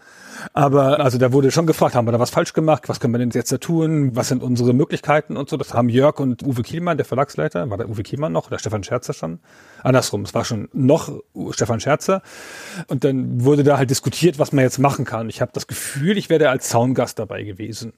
Und das war schon mit großer Ernsthaftigkeit. Also keine Panik, aber das hat ja eine reale Gefahr. Ja, die haben ja eine einstweilige Verfügung angedroht. Und die einstweiligen Verfügungen sind halt für Zeitschriften immer sehr gefährlich, weil dann die Heftauslieferung verzögert werden kann und dann bist du halt pleite, möglicherweise. Ja, ja ich war da mittendrin. Also nicht so mittig natürlich wie Jörg und alle richtig Beteiligten. Aber erstens war das tatsächlich der Moment, wo ich dachte, wo bist du hier gelandet? Als ich von dieser Geschichte gehört habe. Da ist ein Publisher, der sagt, okay, GameStar hätte mein Spiel nicht testen dürfen und falsche Angaben gemacht im Artikel und dann irgendwie die Testfreigabe zurückziehen wollte oder halt irgendwie gerichtlich durchsetzen, dass es überhaupt nicht testfreigegeben war, obwohl er es irgendwie gesagt hatte. Und es gibt ja noch viel mehr Details dazu, als im Artikel stehen. Ich nenne nur eines, was nämlich auch beanstandet wurde, ist, dass bei einer Nightshift Preview die viele Ausgaben vorher stattgefunden hatte, der damals zuständige Redakteur sich das Spiel ja gar nicht interessiert habe anschauen wollen, weil er musste ja dann ins Kino er war ja dann verabredet ja. am Abend. Und ich dachte mir, was ist denn das für ein Kindergarten? Also was ist denn das für eine himmelschreiende Albernheit? Also nur allein davon zu hören. Und dann hat sich jemand gedacht, naja, um diese Vorwürfe, die jetzt erhoben werden, gegen unseren Test, dass da halt falsche Informationen drin sind und vielleicht auch eine falsche Wertung. Um die zu entkräften, wäre es doch gut, wenn nochmal jemand Nightshift spielen könnte. Aber natürlich nicht Mick Schnelle, weil der hat viel Wichtigeres zu tun. Aber da sitzt ja der Trainee. Ah. Also durfte ich nochmal das komplette Nightshift durchspielen. Und ich kann bis heute sagen, das ist nicht gut. Also dieses Spiel, es ist okay, ja, es hat ja eine 60er Wertung bekommen oder so, die ist schon vertretbar, aber es hat nicht viel Spaß gemacht. Es ist halt wie Warcraft 3 mit allem rausgenommen, was Warcraft 3 zu so einem herausragenden Spiel macht, also Story, Zwischensequenzen und irgendwie einfach Coolness also ich erinnere mich nur noch bruchstückhaft an einzelne Dinge aus dem Spiel, aber ich weiß noch bis heute, die Hexen, die man baut als Flugeinheiten, haben mich schon ziemlich genervt. Ja, also die waren sehr, sehr kreischig und sehr schrill. Und in dem Spiel erntet man Milch als Rohstoff. Das fand ich auch sehr spannend. Ne? Du hebst halt eine Armee aus mit dem Zapfen von Milch. Hm. Ganz komisch, aber vor allem, dass ich halt nochmal spielen musste. Und dann wurde mir auch gesagt damals von Jörg, naja, wenn du das jetzt spielst und so, wir machen das ja jetzt, damit du unser Testurteil bestätigst und wirklich auch nochmal hinterfragst als neutralste Person, weil du zu dem Zeitpunkt, als wir es getestet haben, noch gar nicht bei der GameStar warst. Wenn es aber hart auf hart kommt, musst du vor Gericht aussagen. Dann, wie dieses Spiel ist. Und ich hatte wirklich Angst davor, weil ich mir dachte, oh Gott, sitze ich dann halt in einem Gerichtssaal und muss detailliert erzählen, was man in Nightshift macht und ob es mir Spaß macht oder nicht. Ja, ich ernte Milch für meine Armee, Herr Richter oder Frau Richterin. Also ganz, ganz bizarre Situation. Ich weiß auch ehrlich gesagt nicht ganz genau, wie dieses Verfahren dann geendet hat. Vielleicht mit einem ehrenhaften Messerkampf zwischen irgendwie Jörg und, weiß ich nicht, der Gegenseite. Aber das ist mir wirklich aus diesem ersten Monat, aus diesem ersten Heft die Geschichte, die mir am allerbesten bis heute in Erinnerung ist, dieses Gefühl, wo bist du hier reingeraten? Was passiert hier eigentlich um dich rum? Aber wie geil, dass du so unmittelbar beteiligt warst, wusste ich ja gar nicht. Das ist ja super. Ja. Ja. Wie wichtig du warst. Total. Ich hätte jetzt eigentlich sagen können, Nightshift, klarer 90er. Also, da haben wir echt Mist gebaut. Ja, und dann? Was wäre dann gewesen? Das weiß ich nicht. Das wäre mal, oh Gott, das, ja, heute, wenn man eine Zeitmaschine hätte, ne? Also. Musst du noch mal schnell zurückreisen, Dirk Hastinger anrufen und sagen, ich bin hier der interne Tester. Die haben gesagt, ich darf es jetzt entscheiden, Dirk. Sag mal, 100.000? ja, ich hätte mich auf eine 71 hoch bestechen lassen dann. nee, also da war es dann doch zu offensichtlich, dass das eher schon so ein 60er ist. Ja, aber tatsächlich, ich war da an vorderster Front gewissermaßen. Ich musste aber zum Glück nie vor Gericht. Also, das muss man dazu sagen. Ich weiß übrigens nicht mehr, was da passiert ist. Hatte die GameStar eine falsche Version getestet? Oder gab es einfach ein paar kleine Fehler im Test, die es ja immer mal geben kann. Und dann war es halt doof, weil die Wertung zu niedrig war. Die GameStar hatte in ihrer Geschichte ja immer mal wieder Auseinandersetzungen mit Publishern, die teilweise auch dann daran gipfelten, dass die Publisher Embargos dann verhängt haben, also wenig bemustert wurden mit Presseexemplaren und sowas. Aber das hier, glaube ich, war schon mit das kritischste insofern, als hier tatsächlich eine einstweilige Verfügung gegen die GameStar erwirkt wurde und das Ganze mindestens mal insofern vor Gericht gegangen ist, das wird hier ja auch drin geschildert, als es da eine Anhörung dazu gab. Also es war insofern bedrohlich, als bei so einer einstweiligen Verfügung, der dann im Zweifelsfall die Auflage vom Kiosk genommen worden wäre. Und der Stein des Anstoßes war dieser Test in der vorherigen Ausgabe zu dem Spiel Nightshift, wo die GameStar 69 Prozent gegeben hat. Der Vorwurf von dem Hersteller von Success Du hattest vorhin ja schon den Namen von dem Kopf hinter Success genannt, Dirk Hassinger. Der Vorwurf war, dass die Gamestar da ihre Sorgfaltspflicht verletzt habe, falsche Angaben gemacht habe über das Spiel und vor allen Dingen, das ist glaube ich der Kern, eine Version getestet habe, die gar nicht zum Test freigegeben gewesen wäre.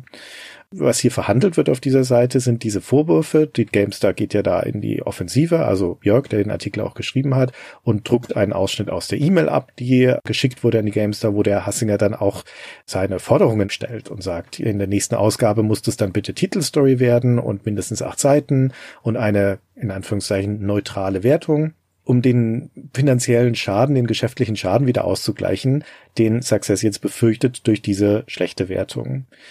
Wie gesagt, diese einstweilige Verfügung wird dann abgelehnt, also es entsteht zumindest daraus kein Schaden für die Gamestar. Also das ist das, was ich diesem Artikel hier entnehme. Aber die Gamestar druckt hier eine Richtigstellung ab als kleinen Kasten hier unten, wo zwei Fehlinformationen aus dem Artikel korrigiert werden. Keine Gegendarstellung, wozu man dann presserechtlich verpflichtet wäre, sondern eine proaktive Richtigstellung, wenn ich das richtig sehe. Genau, das ist sicherlich nicht gefordert worden. Also grundsätzlich, was immer da passiert ist, die Forderung von Success ist natürlich Hanebüchen.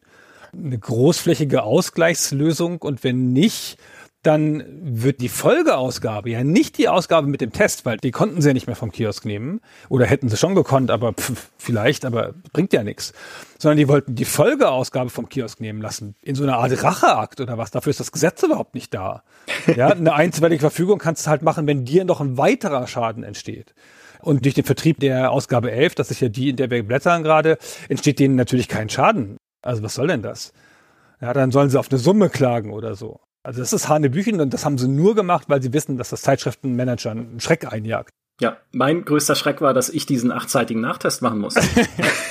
weil man macht sich ja als Titelstory, ja, man macht sich ja oft kein Bild davon, wie anstrengend Schreiben ist und vor allem, wenn man damit noch nicht viel Erfahrung hat, hatte ich ja damals nicht. Ja gerade erst angefangen. Also ich habe natürlich vorher schon mal Sachen geschrieben, aber nicht achtseitige, vernünftige Artikel. Und ich hatte wirklich Angst, dass es dann am Ende heißt, natürlich nicht, dass ich diese Titelstory machen soll oder sowas, aber dass ich nochmal einen großen, ausführlichen Nachtest machen muss von diesem Spiel, der vielleicht auch noch Mick Schnelle widerspricht, einem der Redakteure, die ich halt natürlich von der GameStar schon kannte und dem ich niemals hätte öffentlich widersprechen wollen oder sowas. Also das, das war echt eine ganz komische Situation damals. Also auch wenn ich, wie gesagt, jetzt nicht daran beteiligt war, gab es für mich persönlich nie einen Zweifel, dass die Gamester hier schon recht haben würde. Zum einen, weil es für mich völlig überraschend wäre, wenn die Gamester wirklich wissentlich eine Vision getestet hätte, die nicht zum Test freigegeben war. Das war eigentlich nicht der Stil, den ich da kennengelernt hatte. Zum anderen, weil ich wusste, wer auf der Gegenseite steht, nämlich eben jener der Kassinger, der schon eine schillernde und streitbare Figur ist, der berühmt geworden ist dadurch, dass er diese D-Info-CDs rausgegeben hat in den 90ern, wo die Telefonbücher abgetippt wurden von einer Herrscher von Chinesen, die er dafür angeheuert hatte und deswegen auch schon diverse Rechtsstreits ausgefochten hatte. Und mit dem Hassinger hatten wir ja immer mal wieder unsere Streits bei der GameStar vorher und nachher. Und zum dritten aber vor allen Dingen, weil diese 69 Prozent, die die GameStar, die dem Mick da gegeben hat, völlig im Schnitt sind von dem, was das Spiel bekommen hat. Das hat überall so abgeschnitten. Die PC Games hat 71 gegeben, 4Players hat 68 gegeben. Also da war sich die Presse vollkommen einig, dass das nur ein mittelmäßiges Spiel ist. Umso durchsichtiger würde ich sagen, hier auch dieser Versuch von Success von dem Hassinger durch diese Drohgebärde noch was rauszuholen. Ich hatte später auch noch meine eigene persönliche Hassinger-Beschwerde auf einen Artikel von mir, allerdings nicht bis zu einer Gerichtsverhandlung, nämlich beim Test von The Eye of the Dragon.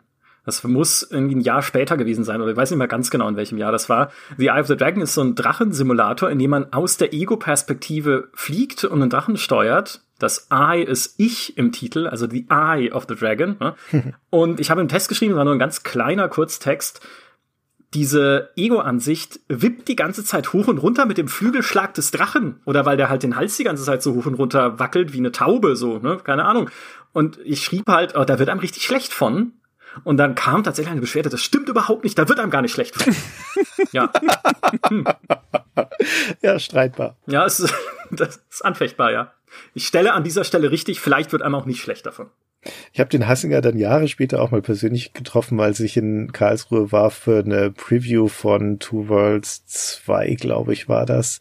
Also ich hatte ihn vorher noch nie persönlich getroffen. Ich glaube, wir haben ein paar Mal telefoniert, aber ich war mir nicht sicher, was mich da erwartet. Und dann war das aber ein völlig angenehmes und unproblematisches Gespräch. Ein angenehmer Tag, den ich da verbracht habe. Wir hatten, glaube ich, noch mal was mit dem zu tun, viel später, als ich Chefredakteur war. Und dann war irgendwie klar, dass man dahin muss, da nach Karlsruhe und den besuchen. Nach Ettlingen sitzt er ja. Und ich glaube, dann habe ich den Michael Trier hingeschickt und der Michael Trier hat mit dem da drei Flaschen Weißwein geleert und kam in keinem guten Zustand wieder zurück, aber es war alles okay. Geschickt. Das ist wie in einem Rollenspiel, wo man den richtigen Begleiter auswählen muss für die Aufgabe. ja, genau. Sehr schön. Ja. Schön.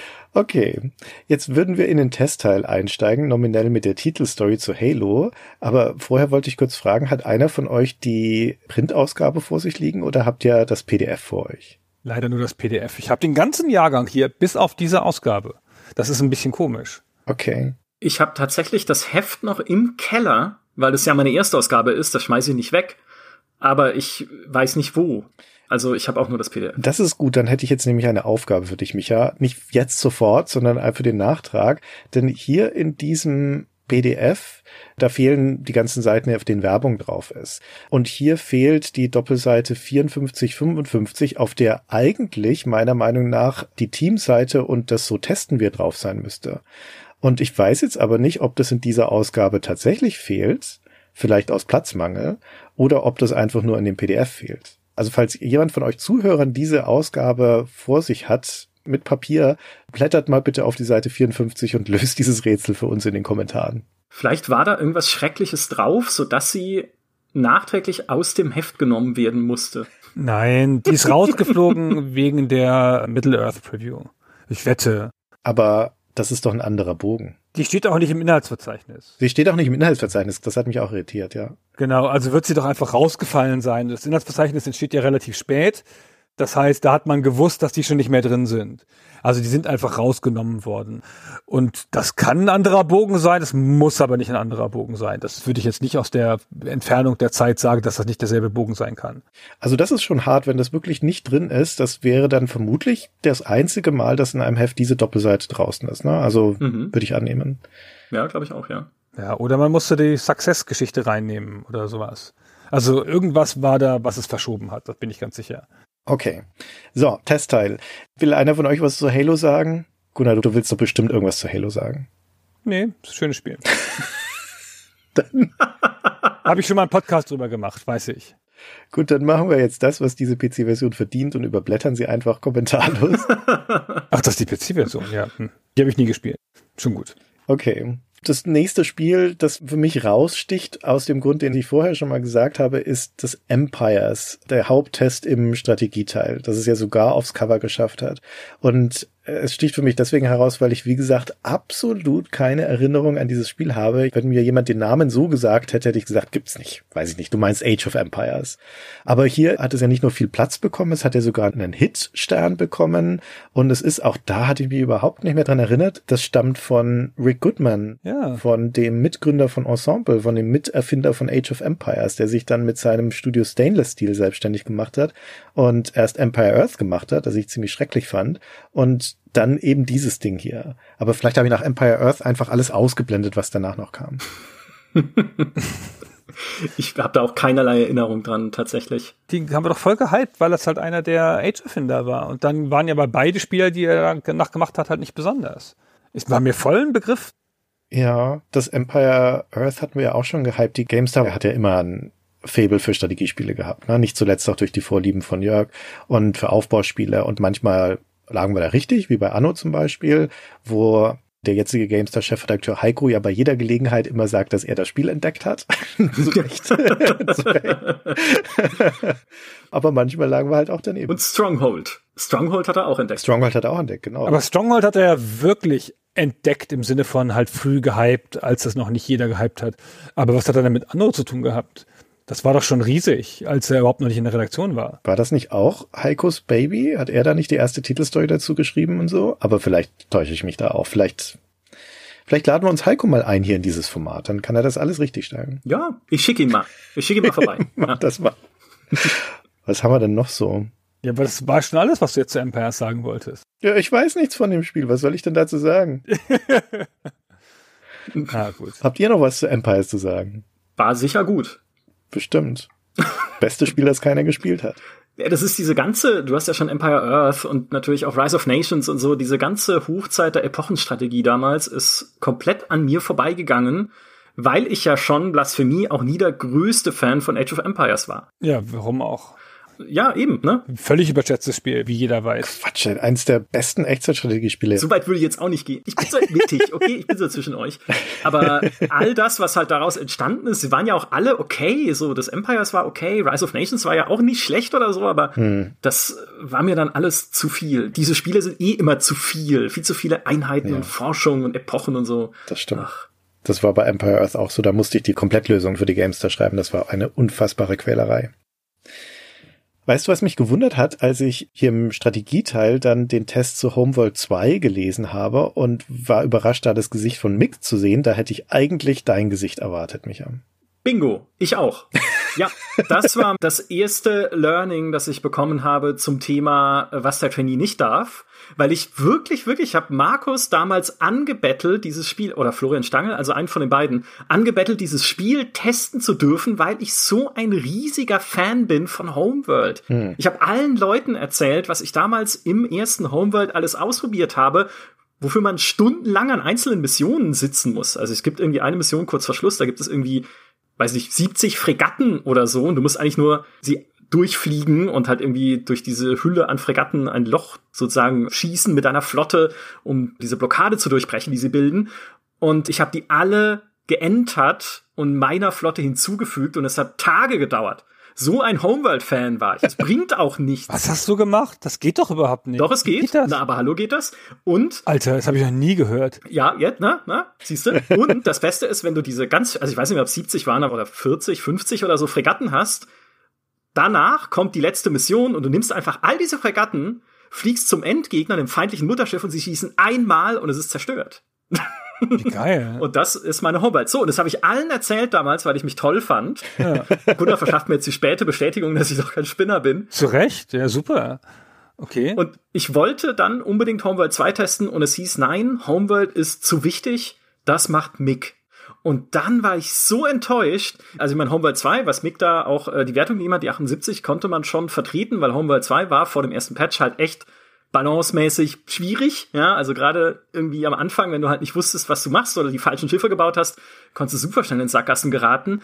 Aber ich fand, dass dieser Ein-Seiten-Test einer Marke wie Homeworld nicht gerecht wird. Das ist nicht fair. Homeworld ist so groß und so fantastisch und so einzigartig in diesem 3D-Strategiespielkonzept, das ist doch nicht, ich, das kann ich doch nicht auf einer Seite abhandeln und dafür vorher acht Seiten oder so, es waren nicht acht, aber viele, viele Seiten abreißen über den fünften Epochen Age of Empires Abklatsch namens Empires. Es wollte mir nicht in den Kopf, wie diese Seitenökonomie auch funktioniert, dass irgendwie gesagt wird, Empires ist wichtiger oder auch in so einer Magnitude wichtiger, dass wir darüber halt fünf, sechs Seiten machen, als ein Homeworld 2. Das kriegt dann halt nur sein eines Seitchen, weil wir haben ja nur begrenzten Heftplatz. Das war, also ich will nicht sagen, dass ich sauer war oder sowas, weil ich habe es dann trotzdem gespielt und fand es toll und damit war es erledigt. Aber mir hat da einfach das Verständnis gefehlt. Und da dachte ich mir zum ersten Mal, auch wenn ich jetzt noch Leser wäre, das fände ich schade, ne? dass so ein kleiner Tester nur da abgedruckt ist. Boah, ich fühle dich so. Ich bin so bei dir. Das hat mich so geärgert, dieser Test. Ich habe die GameStar gelesen in meinem Refugium in der GamePro und ich hatte ja Homeworld 1 getestet. Es war ja also jetzt nicht so ein Fan wie du mit den 70 Fregatten, aber war halt schon ein ganz großer Fan und ich fand diesen Test auch lieblos. Also der hat ja im Wesentlichen einen Aspekt des Spiels nicht gemocht oder also zu Recht kritisiert, meinetwegen, ja, den aber dann auf den ganzen Test ausgewalzt. Man hätte noch ein bisschen mehr über die schauderhaften Menüs reden können, aber äh, das kam dann zu kurz. Ja, oder wie schön es ist. Ja, wie schön es ist. Also fand das keinen fairen Test. Naja, die Wertung passt schon so ungefähr. Also das Hauptbild hier mit dieser orangenen Nebelwolke im Hintergrund, das ist sehr stimmungsvoll ja, Homeworld 2 hat wunderschöne Hintergründe. Also Homeworld 1 ja schon. Und ach, das macht mich richtig, das macht mich traurig. Und ist von Relic Entertainment, den Leuten, die ja jetzt unlängst Age of Empires 4 machen durften. Ja, die letzten Überlebenden der Echtzeitstrategie, mehr oder weniger. Ne? Machen ja auch Company Heroes 3 gerade. Also, die versuchen alles an sich zu reißen, was irgendwie noch bleibt von den großen Echtzeitserien. Mal sehen, wann StarCraft zu ihnen kommt. Petroglyph gibt's auch noch. Stimmt, Petroglyph. Ich wollte gerade sagen, die machen das, was Petroglyph nicht macht. Du, du dürftest das Homeworld 2 nicht testen, aber dafür dürftest du ja Space Colony testen auf Toll. der nächsten Seite. Und das ist ja ein mehr als adäquater Ersatz, wenn man bedenkt, dass es sogar zwei Punkte mehr bekommen hat. Ja, es ist ein besseres Spiel. Ja. ja. Offenkundig. Bestes Weltraumstrategiespiel der Ausgabe, ja. das ist mein erster Test, den ich jemals für die GameStar geschrieben habe. Und mein erstes Trauma, denn der war eigentlich dreimal so lang. Oh. Also der eigentliche Space Colony Test waren zwei Seiter und auch so geplant gewesen. Vielleicht war es bei Homeworld auch so, dass es anders geplant war und dann schrumpfen musste, weil halt dann noch so kurzfristige Previews wie Schlacht um Mittelerde ins Heft gequetscht werden mussten, ja, als wichtiges Thema.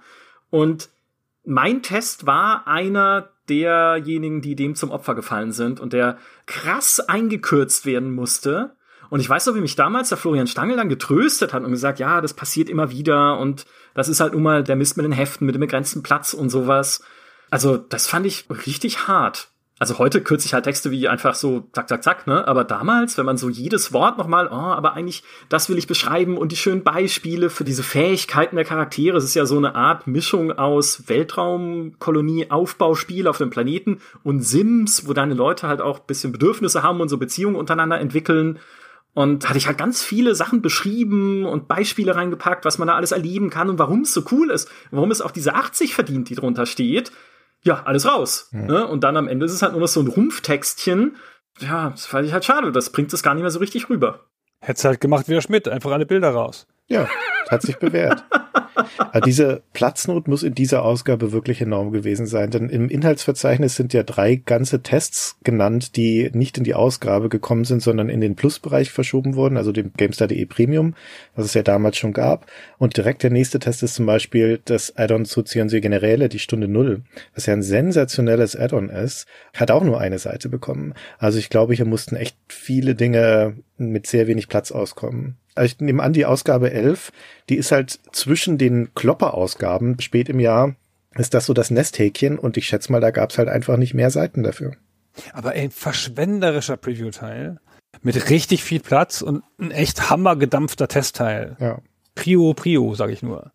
Ja, hat man damals vielleicht noch anders gesehen. Ja, ja, genau, sicherlich. Drei Seiten Preview über Paraworld. Ja, mal kurz Hand hoch, wer Paraworld noch kennt. Wahnsinn.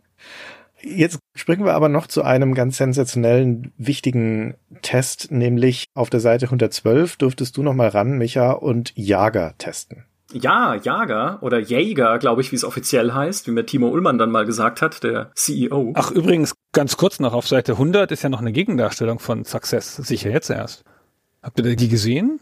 Ach stimmt, nee, das haben wir gar nicht gesehen, tatsächlich. Ja, siehst du, hier ist die offizielle Gegendarstellung. Ah. Vom Vorstand der Success Entertainment AG die Namen möchte ich nicht aussprechen, weil der rumänisch ist und ich das wieder falsch ausspreche. Da wird dann genau das gemacht, was wir anfangs vermisst haben in dem Artikel. Da wird dann einzelnen Aussagen widersprochen und einzelne Zahlen werden angegriffen. Das sind aber exakt die Sachen, die die GameStar vorher schon freiwillig richtig gestellt hat. Ja, und das steht dann deswegen hier an dieser Stelle, weil die Gegnerstellung immer dort erscheinen muss, wo ursprünglich auch die beanstandete Behauptung stand. Ne? Genau. Okay. Gut, dass du es gesehen hast, genau. Dann gehen wir jetzt aber endlich zu Jäger.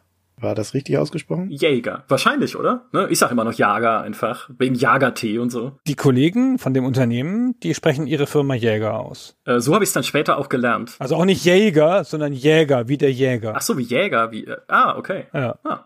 Ja, man lernt nie aus, ne? Wusste ich damals alles nicht. Für mich war das einfach ein netter Shooter. Der war auch tatsächlich nicht auf mehr Seiten geplant. Also das musste ich nicht einkürzen. Und eigentlich kann ich so viel gar nicht dazu erzählen. Ich weiß nur noch, dass es mich sehr genervt hat, wie der Gleiter piept, wenn er beschädigt ist. Also so kurz vorm Exitus, dann hast du die ganze Zeit so ein Gepiepe, das fand ich irgendwie blöd. Das war so ein richtiger, schöner Trainee-Test, fand ich. Das ist nicht super komplex. Ne? Es hat einfach irgendwie so ein nettes Actionspielchen mit einer kleinen Story reingepackt. Sah hübsch aus, fand ich halt damals super, weil der Rechner, den ich persönlich privat hatte, war halt Schrott. Also da wäre das niemals drauf gelaufen, aber im Büro konnte ich es halt spielen in schöner Qualität. Und da dachte ich mir, die Welt ist in Ordnung. Wenn man so testen kann und so Spaß damit hat, 75 finde ich es auch bis heute noch vertretbar, weil es ist okay, also absolut sehr okay. Das war nett, war ein schönes Spiel. Das habe ich auch getestet für die GamePro, aber ich glaube, ich habe eine niedrige 80 gegeben, ungefähr, ist aber auch noch im Rahmen.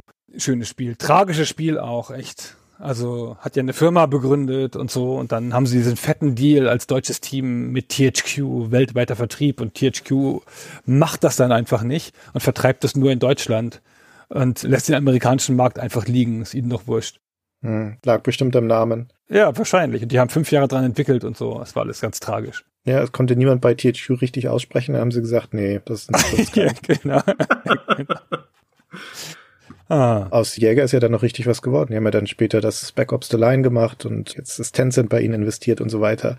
Weißt du eigentlich, Micha, dass du mit diesem Test, einer deiner ersten Tests in deiner ersten Ausgabe, einen kleinen Meilenstein in der Gamester-Geschichte hattest? Nein. Denn man sieht ja hier, das ist Teil der Simulationsrubrik, die aus genau zwei Seiten besteht, nämlich dem Simulationsanlauf und diesem Test. Und das ist der letzte Test, der jemals in der Simulationsrubrik erschienen ist bei GameStar. Ah. Nominell gab es die noch eine Ausgabe lang in der 1203, da ist sie aber tatsächlich schon nicht mehr drin. Und mit der darauffolgenden Ausgabe 104 kam dann der Relaunch und damit wurde sie offiziell gestrichen. Dann sind die Simulationen in andere Genres gewandert. Und das heißt, das hier ist der letzte Test im Simulationsteil. Und das ist ja nicht mal eine Simulation, wenn wir ehrlich sind. Und auf wie vielen Ebenen das ist, weil ich ja der Nachfolger war von Mick Schnelle, der die Simulationsrubrik betreut hat. ja, genau. Und ich trage sie dann zu Grabe in der Ausgabe, in der er noch den Anlauf schreiben muss, nagle ich den Sargnagel in dieses Genre mit meinem letzten Test, wie Gunnar richtig sagt, der nicht mal eine Simulation ist, sondern ein Actionspiel. ja, ah. ja, gern geschehen. Fantastisch. So, jetzt ist die Rubrik aber auch hin. Michael, danke, dass du es geschafft hast. Ja, tut mir leid, ich habe die Simulation erledigt. Ja. Genau, aber lange für gekämpft und einer musste sie umbringen.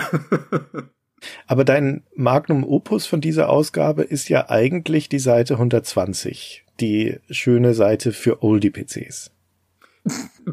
das ist, das, ich habe noch nie diese Worte in dieser Reihenfolge gehört. Schöne Seite für Oldie-PCs.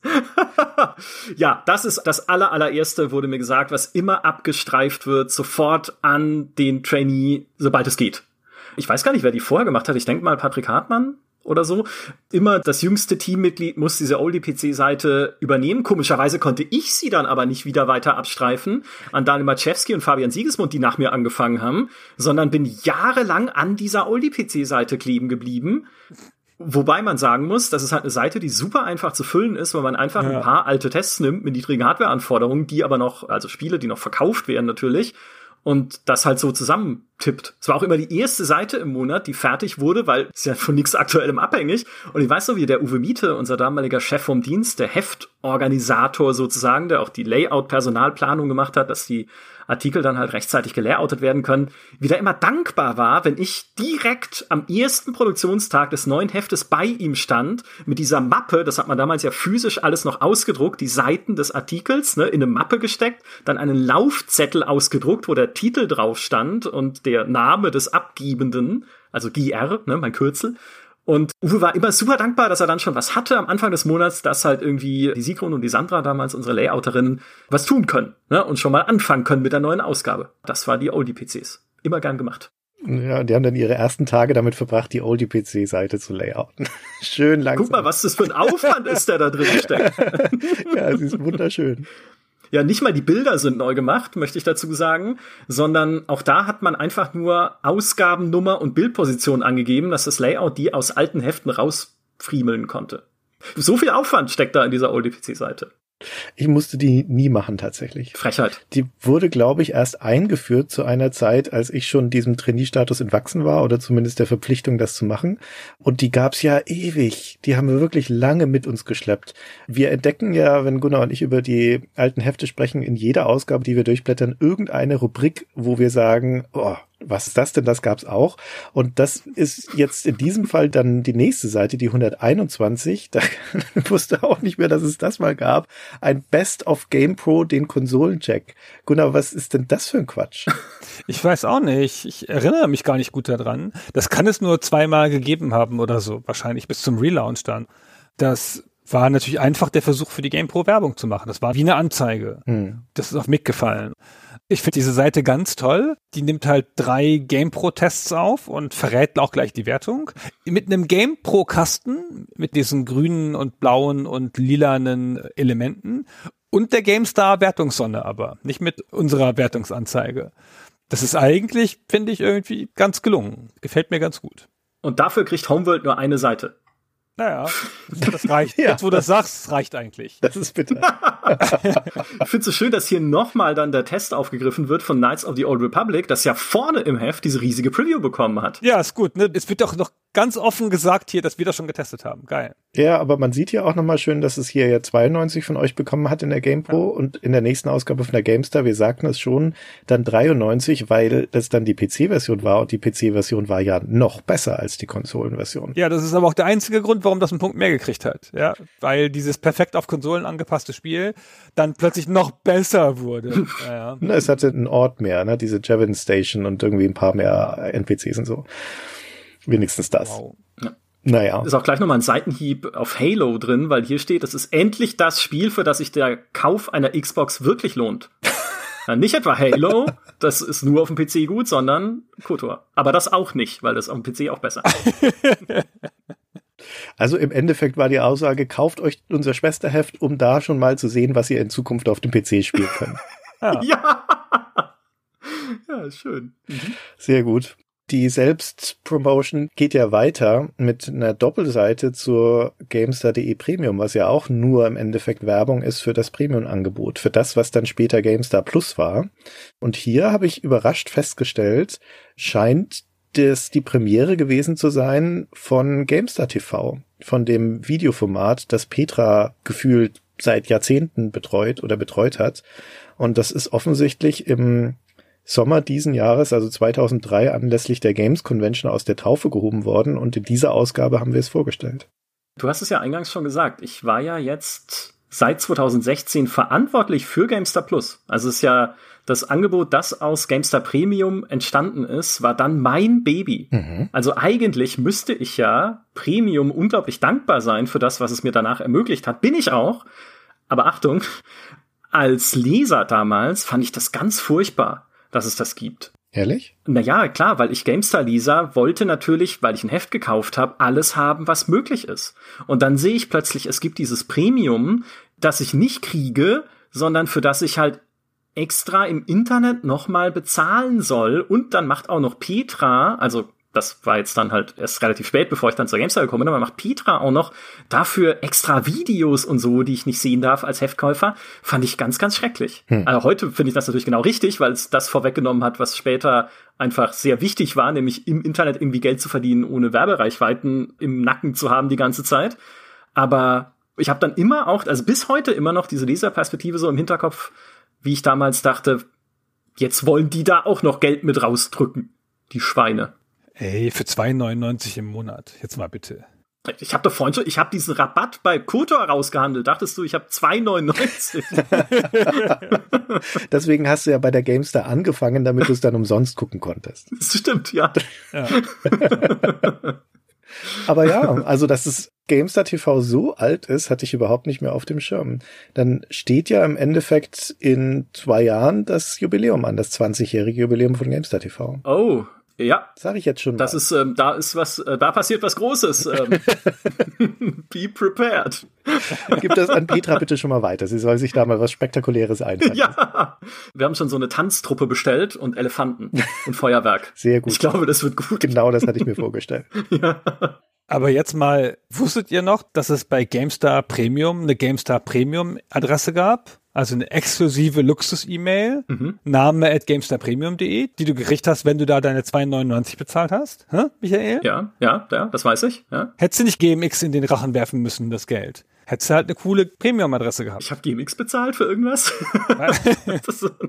Mit deinen Daten. Ach so, richtig, stimmt. Ja, und nicht nur das, es gab diese persönliche E-Mail-Adresse und was es ja auch gab, was damals unser aller Schreckgespenst war in der Redaktion, die GameStar Premium Webcam die die Runde gemacht hat. Ich weiß nicht, ob es die 2003 schon gab. Ich sehe sie jetzt hier Gott sei Dank nirgends. Aber die wurde ja immer bei irgendjemandem im Zimmer platziert, der sich nicht wehren konnte, um da zu senden den ganzen Tag. Und dann konnte man halt als Premium-User Redakteuren bei der Arbeit zuschauen. Und da habe ich sehr, sehr unfreundliche Kommentare gekriegt von Leuten, als sie mir da zugeschaut haben. Fand ich nicht cool. Warum? Was hast du da gemacht? Hm? Ja, was ich halt immer mache, wenn ich das Gefühl habe, mir schaut keiner zu. Will ja nicht ins Detail gehen. Man vergisst so schnell, dass diese Webcam da ist. ich erinnere mich ganz dunkel. Haben wir da nicht manchmal dann irgendwelche Figuren in das Blickfeld gestellt und ja, wenn wir keinen Bock ja. drauf hatten, dass das in der Redaktion steht, haben wir es zu Uwe rübergestellt in, ins CVD-Büro. Ja, diese Webcam war wie so ein verfluchter Pokal, wie dieser Affenschrumpfkopf. weißt du, so, das, ah. Super. Sehr schön. So, jetzt mussten wir uns durch so viel Heft arbeiten, durch so einen Berg von Konfitüre essen, um zum eigentlichen Highlight dieses Hefts zu kommen, nämlich zur Seite 147, mitten im grünen Tippsteil, ist das, worauf sich Michael schon die ganze Zeit gefreut hat, nämlich die Geschichte zu erzählen zu dem vier Seiten Multiplayer-Tipps zu Jedi Knight 3. Ja. Das ist der eine Artikel, den ich beigesteuert habe zu dieser Ausgabe. Ja, weißt du, dafür ist Platz da, aber Homeworld kriegt alles. ja, das ist wirklich überraschend, was wir noch alles an Tipps gemacht haben in jener Zeit. Wahnsinn. Ja. Und die haben wir zusammen gemacht, Chris. Ja. Ich wurde abgestellt, um dem freien Autor, der extra einen Abend oder einen Tag oder wie lange du auch immer da warst damals, reinkam, um Jedi Knight 3 zu spielen und diese Tipps zu sammeln. Und ich musste sozusagen als dein Opfer in Jedi Knight 3 rumlaufen und du hast an mir Waffen ausprobiert und so. Und ich kannte das Spiel ja nicht. ich habe das ja nicht gespielt vorher, sondern es hieß dann einfach, da ist der Chris, der macht übrigens jetzt die Tipps und du hilfst ihm jetzt dabei. Und dann hast du gesagt, du kommst jetzt hier mit auf die Karten und ich schieß auf dich. Ja, das brauchte ich gar nicht mehr für die Tipps, aber das hat einfach Spaß gemacht. Viel davon ist mir in Erinnerung geblieben. Das eine ist, ich hatte keine Ahnung, wer du bist weil ich dachte immer, Christian Schmidt ist bei der PC Action. Ohne Witz, ich habe immer dich entweder mit Christian Bigge verwechselt damals von Computec oder sonst wem. Ich hatte irgendwie oder dem Christian Müller. Ja, oder Christian Müller, genau, und dachte mir, was der Schmidt ist wieder bei der GameStar, weil ich bei der PC Action. Also, du siehst von außen ist es oft sehr schwammig, wer wo gerade ist und wer Teil der Redaktion, wer freier Redakteur oder so. Das ich glaube, das ist bis heute für die Leute oft nicht so durchsichtig, aber dachte mir dann, ah ja, okay, das ist also der Typ. Mhm. Und dann haben wir da den ganzen Abend irgendwie Multiplayer gespielt in Jedi Knight 3 und du hast mich die ganze Zeit fertig gemacht, weil ich ja nicht wusste, wie man diese Lichtschwertmanöver da durchführt. Es gibt ja da irgendwie diese Doppellichtschwertklinge, mit der man so ein Wirbel-Schmetterlingsmanöver machen kann. Ich wusste überhaupt nicht, wie das geht. Mir hat's auch keiner gesagt. Ich hatte keine Tipps gehabt zum Multiplayer-Modus von Jedi Knight 3, aber es gab ja keine. Und in unserer allerletzten Partie, es war schon relativ spät am Abend, stand es dann unentschieden kurz vor Schluss.